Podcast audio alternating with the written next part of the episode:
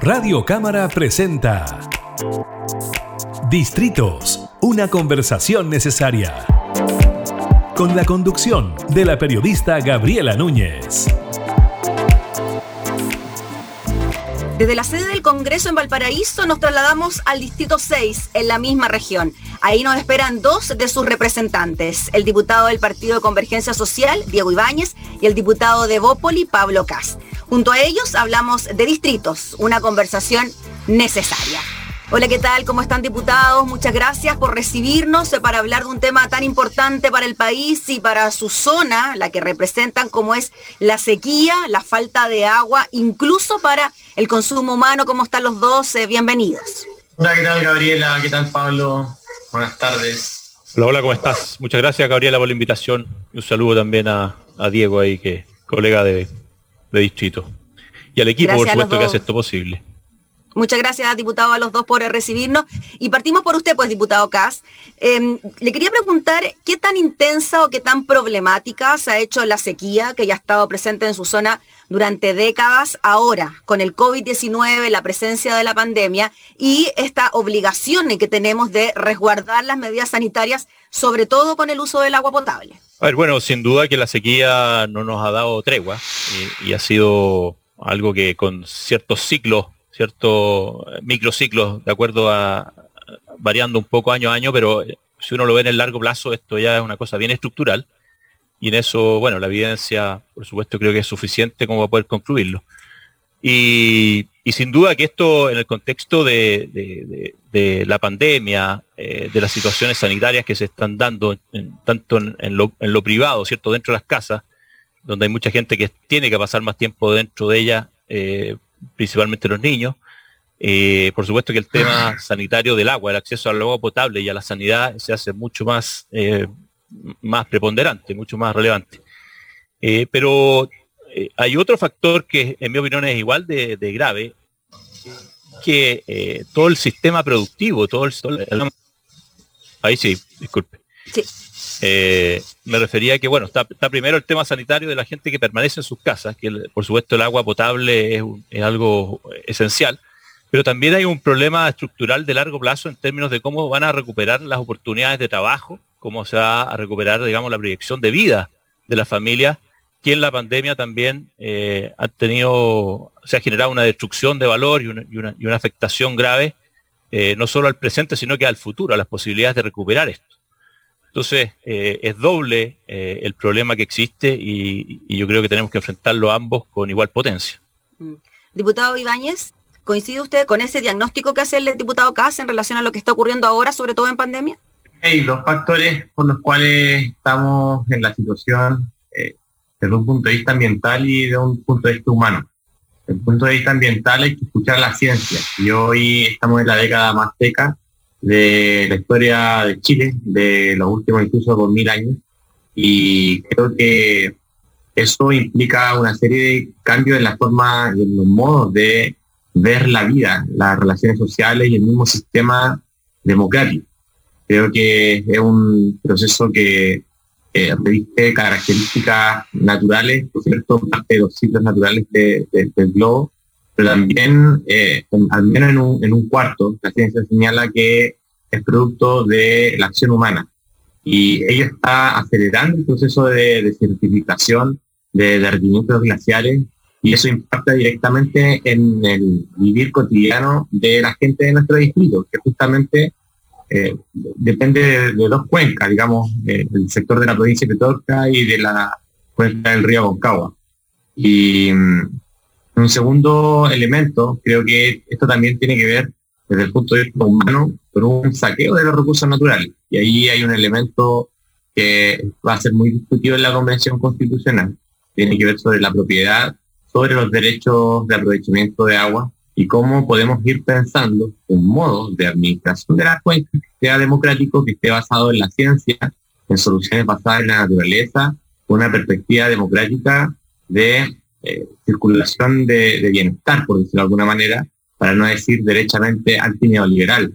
Creo que aquí necesitamos una modificación de, del comportamiento que tiene el ser humano en torno a eh, apropiaciones de justamente lo que debiese ser de todas y todos. Entonces creo que aquí hay dos factores, uno que es natural, propiamente tal, quizás, desde el punto de vista más científico, y uno que tiene que ver justamente con las teorías que los humanos y humanas podemos ir moviendo para que esto no sea tan brutal y que podamos resolverlo de forma urgente, porque ya estamos frente a una eh, situación que debiésemos haber solucionado hace décadas, pero que justamente por los modos de producción de este, de este sistema económico lamentablemente no se había podido, pero creo que hoy estamos en un momento inédito eh, donde podemos cambiar las cosas. Sí, eh, diputado Cas, en relación a eso, cuando hablamos de, sequía, quizás la gente tiende a pensar que aquí el problema se reduce a los campos y a la imposibilidad de regar predios agrícolas. Pero en su distrito en particular se vive una situación bien especial que tiene que ver con que aún se tiene que distribuir agua potable en camiones aljibes, que es una realidad que está presente no solo en Petorca, sino también en otras provincias de nuestro país.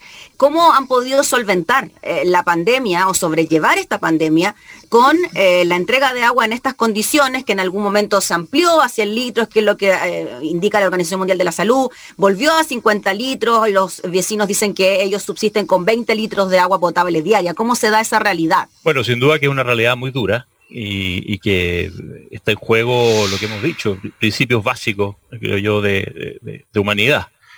Eh, pero aquí la, gran pregunta que tenemos que hacernos, y ahí yo creo que eh, son complementarias ambas visiones, porque yo comparto mucho con lo que plantea Diego y lo que plantea en general la comunidad, en términos de que tenemos que cambiar un poco nuestra forma de entender eh, el consumo, ¿cierto? Y la asignación del recurso eh, en, términos de nuestro comportamiento con la naturaleza. pero hay otro factor que, en mi opinión, tiene que ver también con la búsqueda de soluciones que yo diría que incluso eh, eh, en, el, corto y en el mediano plazo es mucho más preponderante. Porque cuando tú quieres cambiar culturas, quieres cambiar comportamientos históricos, quieres cambiar matrices productivas, necesitas un periodo de adaptación, si no el choque es muy brusco, se genera una, pobreza brutal eh, y por lo tanto yo creo que tenemos que ahí enfrentarlo con soluciones que también muchas de ellas van en la línea de reconstruir equilibrios ecológicos, pero con tecnología, con ciencia y con innovación. Y ahí es donde yo creo que hemos, estado, hemos caído en una discusión muy política, eh, eh, muy sesgada eh, y muy poco basada en la evidencia. ¿ya? Yo creo que hay, hay, hay, grandes innovaciones que se pueden perfectamente realizar para, como te digo, mejorar el acceso. de hecho, tú podrías soñar en el, mediano plazo con que toda el agua que circula naturalmente por la cuenca del río de, Petorca, por ejemplo, que es una, por supuesto, la más estresada hídricamente, eh, circulara libremente y todo el acceso al agua, digamos, toda la, disponibilidad de agua para uso productivo eh, y humano proviniera de una innovación tecnológica, que de hecho ya se ha planteado muchos de estos proyectos, de la desalinización, eh, y por lo tanto, no solo quedarme con esa solución, el tema de los camiones aljibe es una solución artificial para poder distribuir agua. el tema de cómo se construye una mejora en los pozos para acceder al agua que está en, el subsuelo. Son todo ese tipo de cosas, eh, de innovaciones tecnológicas, yo creo que son, han estado muy escasas, muy ajenas a la discusión, y creo que tenemos que integrarlas. Independiente, como te digo, de que yo comparto plenamente que el, factor ecológico y el factor eh, de priorización del agua para el acceso humano, creo que es, eh, es algo que no puede esperar, o sea, no, no puedo esperar a que estén esas innovaciones, tenemos una urgencia, pero sin desmedro de preocuparnos de esas otras variables que en mi opinión son perfectamente posibles eh, y, lamentablemente no ha habido, creo yo, una disposición o una cierta honestidad intelectual para incorporarlas dentro de las mismas eh, discusiones. ¿ah? Hemos, nos hemos quedado cada uno en, un poco en la eh, un poco en el fanatismo y también en la discusión política de decir esto solo se resuelve con ecología o cambiando la, dejando de producir o dejando de consumir y otros que dicen que aquí no hay que modificar nada, ¿ah? que, simplemente hay que eh, respetar los derechos que existen y, que la cosa funciona. Diputado Ibañez, ¿usted cree que existió voluntad para solucionar el tema o usted cree que es algo que, además de tener una solución ahora para ir resolviendo el problema en la inmediatez, también tiene que haber algo más de fondo, como lo decía al inicio, que tiene que estar planteado y plasmado, por ejemplo, en la nueva constitución? Quiero hacer una pregunta a propósito de lo que tenía el diputado Kass de la honestidad intelectual. Que diga quién eh, ha escuchado al diputado Kass que solo hable de ecología y terminar con la producción para solucionar el problema, porque yo nunca he escuchado eso. Por eso te preguntaba por honestidad intelectual, a propósito de lo que tú señalas. he escuchado muchos grupos eh, y de hecho todo la, la, o sea, a ti, Diego, de partida de, las personas que he escuchado muy mucho hablar de, cambiar la matriz productiva, de, generar, digamos, un, cambio, digamos, en el comportamiento, en asignar lo, que existe. Pero las veces que hemos, yo te por lo menos planteado contigo, por ejemplo, la solución de desalinizar, desalinizar agua eh, o de generar innovaciones tecnológicas y hacer un cambio gradual del proceso, eh, yo por lo menos te he escuchado a ti ser muy enfático con que eh, eso tiene que siempre ponerse por delante el factor ecológico antes que las evaluaciones de, estas innovaciones.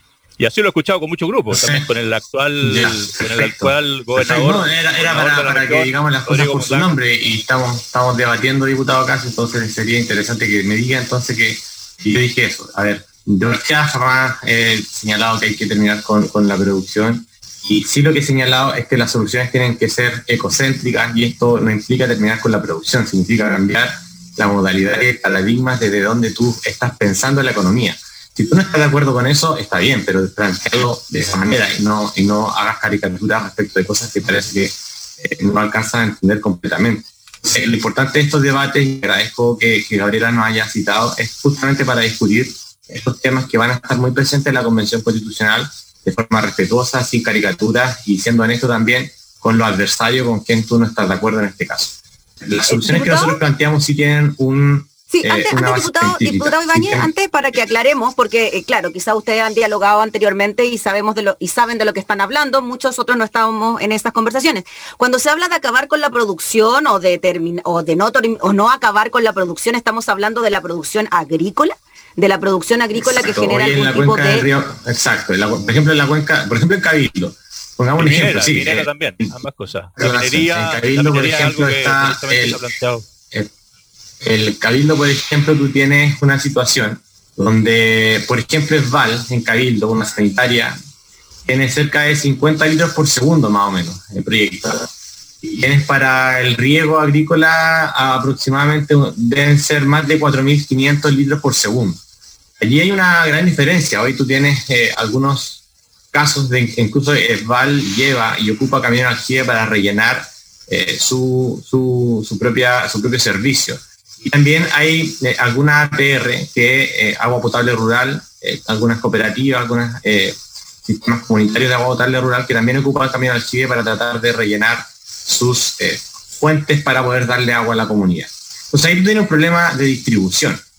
tú tienes un uso de riego, un uso agrícola que en este caso es 100 veces más grande que el consumo humano. Y solamente estoy poniendo el ejemplo de Cabildo, imagínate lo que sucede en Petorca o en otro tipo de comunas.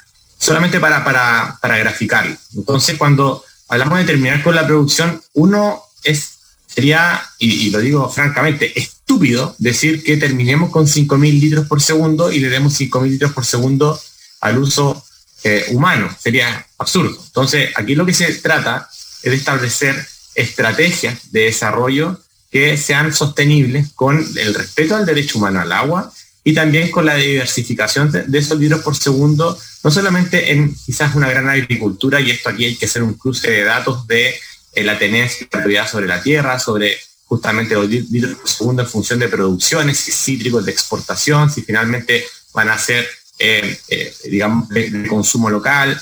Entonces, allí hay que tomar definiciones.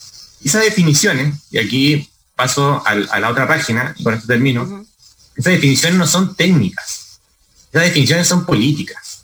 Aquí hay una alta, eh, un alto desarrollo científico y técnico eh, que eh, se ha desarrollado todos los debates que la Universidad de Chile mantiene algunos centros de estudio, que el CR2 que asesora, por ejemplo, al Ministerio de Medio Ambiente o al Ministerio de, en materia de, de COP25 en su momento, también lo han desarrollado, tienen e-, equipos científicos, eh, pero de primera calidad, que van a hacer sus estudios sobre sistemas hidrológicos a Israel, a Estados Unidos, que son los sistemas, o a Canadá, que son los, modelos que podríamos decir que ocupan la desalinización, que también la ofrecen como alternativa. Pero hay que ser honesto en que las definiciones tienen que también ser del ámbito político, porque tienen que ver con diseños estratégicos de cómo tú quieres que funcione la economía y los derechos sociales y fundamentales de la gente y por otro lado, y aquí a propósito de eh, la caricatura sobre el ecologismo que hace el diputado Cast, sobre también los derechos ecológicos, los caudales ecológicos, la eh, reserva de justamente el agua subterráneas que alimentan los valles centrales del bosque esclerófilo y que permite también reducir el impacto de la desertificación. Si uno no tiene claro que al menos hay esos tres factores que hay que hacerlos compatibles, claro, caemos en la caricatura porque no entendemos la dimensión del problema. Entonces, hay soluciones, de hecho, hoy em, en la sociedad civil por la acción climática que alberga varios colectivos, organizaciones en el mundo científico, hay eh, un desarrollo muy contundente porque justamente Chile es el país que más va a sufrir por la crisis climática dado el estrés hídrico.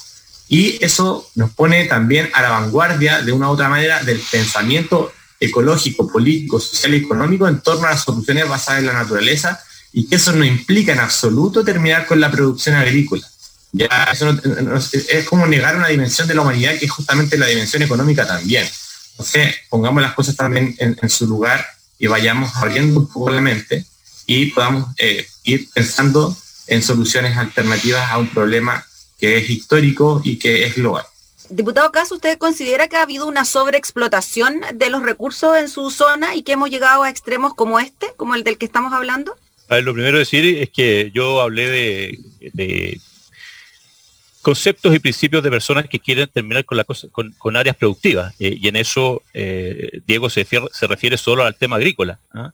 Eh, yo me refiero al, sistema productivo en general, no solo la agricultura es la que consume agua dentro de los valles, la minería es una, es una importante fuente eh, eh, consumidora de recursos hídricos y Diego ha planteado abiertamente el término de la economía extractivista minera. corrígeme si me equivoco después cuando, cuando intervengas, Diego, porque creo que es una cosa que te he escuchado, y eso va en línea absolutamente de terminar con ciertas áreas productivas. Ahora, respecto a la, planificación estratégica de, cómo se construye esto con una dimensión humana, por supuesto que estamos todos de acuerdo. Por supuesto sería también muy poco honesto intelectualmente no reconocer de que había una sobreexplotación, eh, sobre todo dentro de, estas cuencas. Eh, en Petorca se ha generado además una sobreexplotación eh, artificial, corrupta directamente. Hubo un proceso de corrupción muy grande, donde estuvieron principalmente políticos involucrados y, gente que hoy día además también sigue participando dentro del mismo sistema eh, eh, de la cuenca, digamos, hoy día defendiendo derechos, pero en su momento fueron parte de, ese sistema productivo, ¿ah? que sobreexplotó, que derivó agua de, ciertos caudales. De hecho, el mismo hoy día gobernador Mundaca, eh, del gobernador electo, participó dentro de la empresa y, y, trabajó directamente con empresas que en su momento derivaron agua y que fueron multadas directamente. Entonces, cuando uno ve que esto se transforma en, algo claro, donde la, por supuesto que el principio de, humanidad, ¿cierto? De, que estos recursos se prioricen y se otorguen, yo creo que estamos siempre todos de acuerdo. Yo eh, soy de los primeros en que creo que hay que reformar el código de agua, hay que alterar todos aquellos factores eh, jurídicos que no permiten que haya una priorización humanitaria esta misma. Eh, pero, pero que yo insisto, que cuando esto se politiza, se radicaliza, eh, caemos en, problemas que no encuentran soluciones. ¿ah? Eh, y, por ponerte un ejemplo súper claro, cualquier cosa que uno intervenga en una cuenca altera la ecología. ¿ah? Desde el minuto en que llegó el ser humano, digamos, a ocupar esta cuenca, ya se alteró el sistema ecológico y de hecho se alteró mucho más profundamente al principio que en estos tiempos en que estamos, porque la, la gente se asentó en los bordes de los ríos, que eran las cuencas realmente donde había un bosque xerófilo real, profundo, con, una contundencia. Hoy día solamente quedan ciertas laderas. Entonces, eh, ¿cómo recuperamos eso? Es una pregunta que hay que hacer. Yo, para mí, la principal respuesta está en la innovación. Hay, muchos ejemplos de países donde eh, han podido recuperar totalmente su, ecología y su, su, estabilidad, ¿cierto?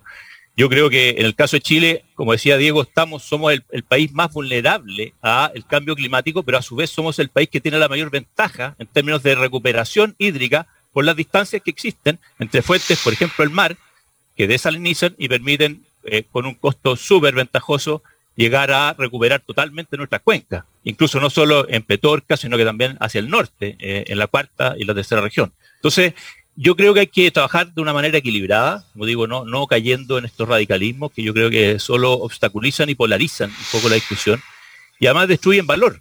Cuando tú planteas una solución eh, radical, ¿cierto?, de cambio, sin, sin un plan de trabajo, sin una, gradualidad para poder restablecer eh, estas matrices, yo creo que caemos, digamos, vamos a caer en un problema que ya estamos cayendo. En Petorca ha habido mucha, eh, ha habido mucho pérdida de valor, mucha pobreza que se ha generado productos también de, de, estas radicalizaciones políticas. Hay muy poca gente invirtiendo hoy día eh, en, por ejemplo, en, en alternativas productivas que permitan recuperar el empleo sin aumentar, por supuesto, el consumo hídrico.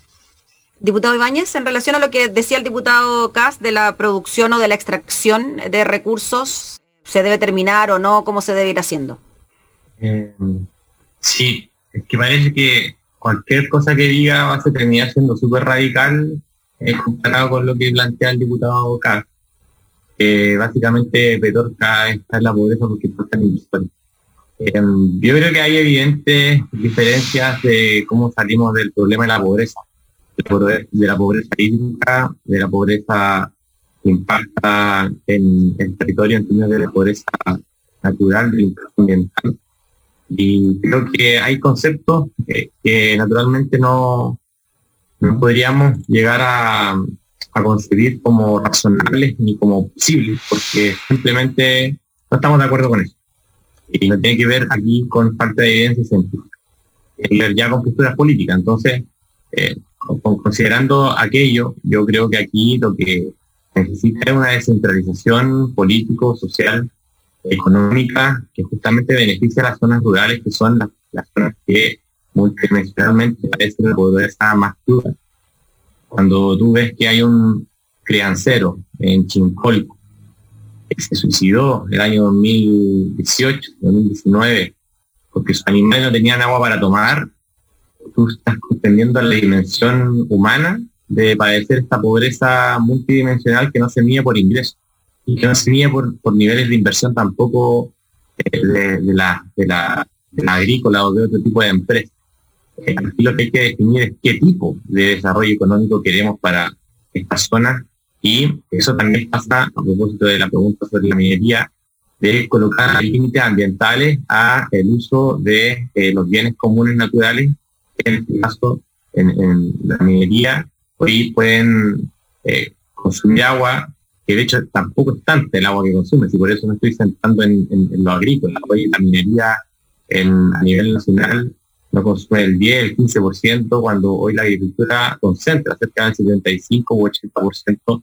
En el caso de, la quinta región, yo diría que cerca del, del 85%, 90% del uso de las cuencas y creo que por ello es importante, si vamos a hablar del distrito 6, si es que vamos a hablar de comunas con nombre, apellido, de personas con nombre y apellido, hay que hablar justamente de la, de la agricultura en este caso. Entonces, creo que hay un, momento de transición que se va a iniciar con una nueva carta constitucional a mi juicio, que tiene que pensar eh, la economía y el territorio y el, la protección del medio ambiente como una articulación necesaria donde nunca puede estar una por sobre la otra. Y eso es posible cuando hoy establecemos, por ejemplo, realización de apoyos para la agricultura familiar campesina con un, con, bajo impacto ambiental. Cuando establecemos límite a el uso de derechos de agua en el caso de la agricultura para justamente priorizar el derecho al consumo humano. Hoy los derechos de agua son especie de eh, usufructo que se generan por el bien nacional de su público, que es el agua. La propiedad está por sobre el derecho de aprovechamiento de agua, que es una especie de propiedad sobre el usufructo. No es que exista la propiedad sobre el agua propiamente tal.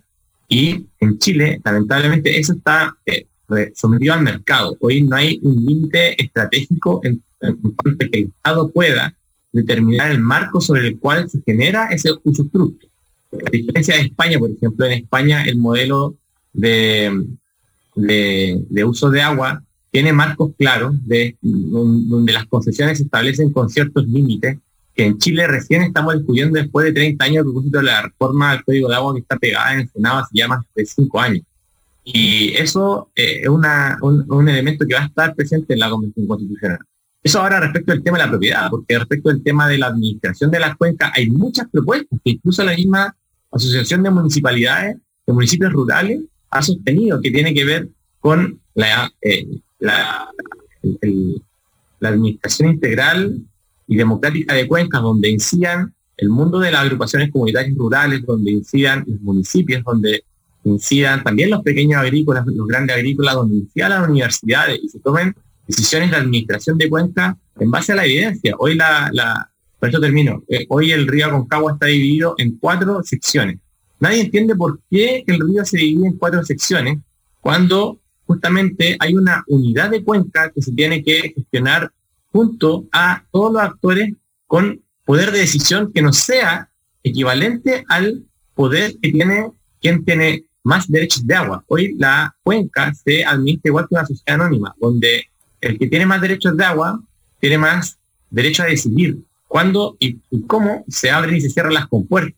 Y esto impacta directamente en la calidad de vida de la gente que, por ejemplo, en eh, Pachacama tiene baja presión de agua o que tienen que pasar uno o dos días sin agua, derechamente sin agua.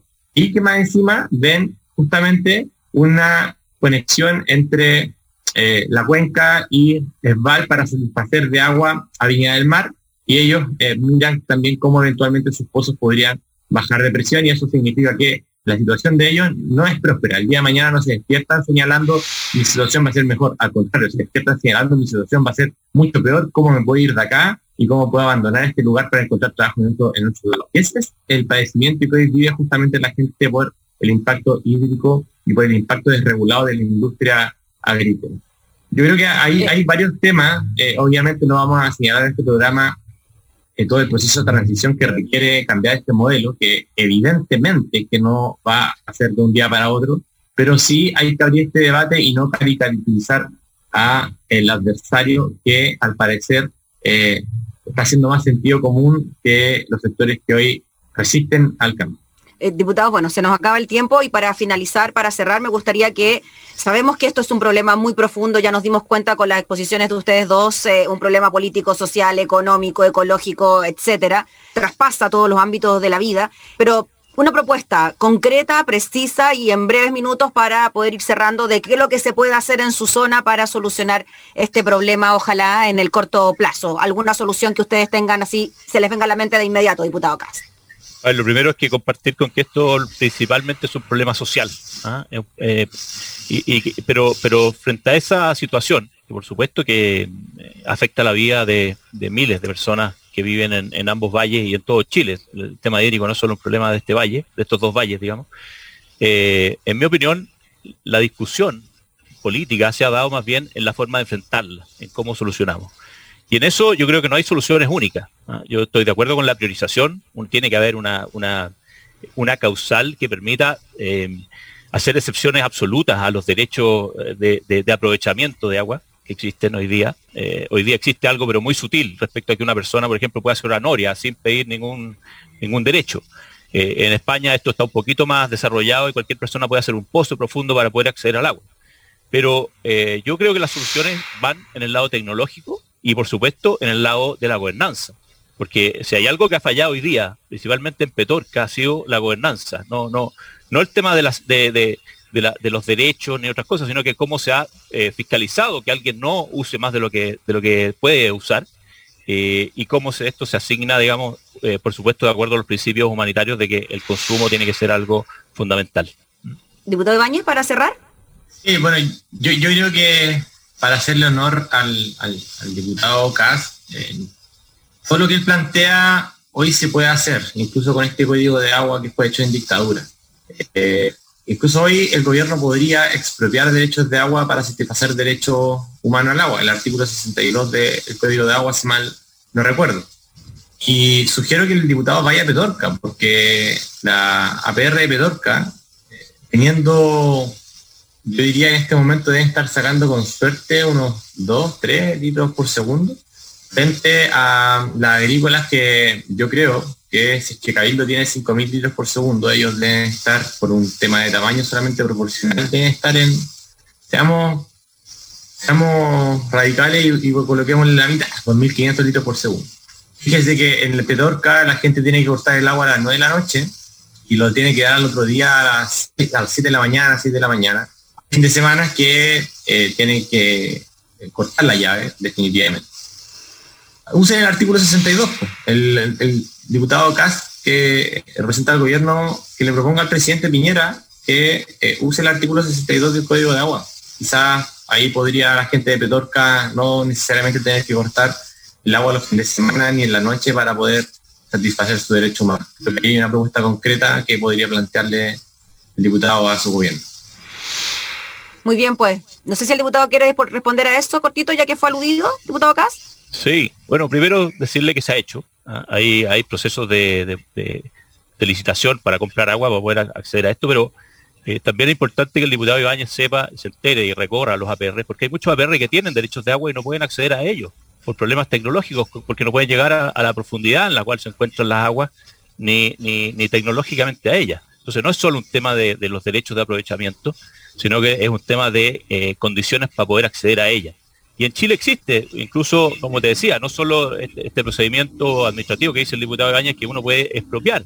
Más simple que eso, una persona puede perforar y acceder al agua para el consumo humano sin pedirle permiso a nadie y a la distancia que sea de otro pozo. Eso está permitido por la ley eh, hoy día por nuestro sistema.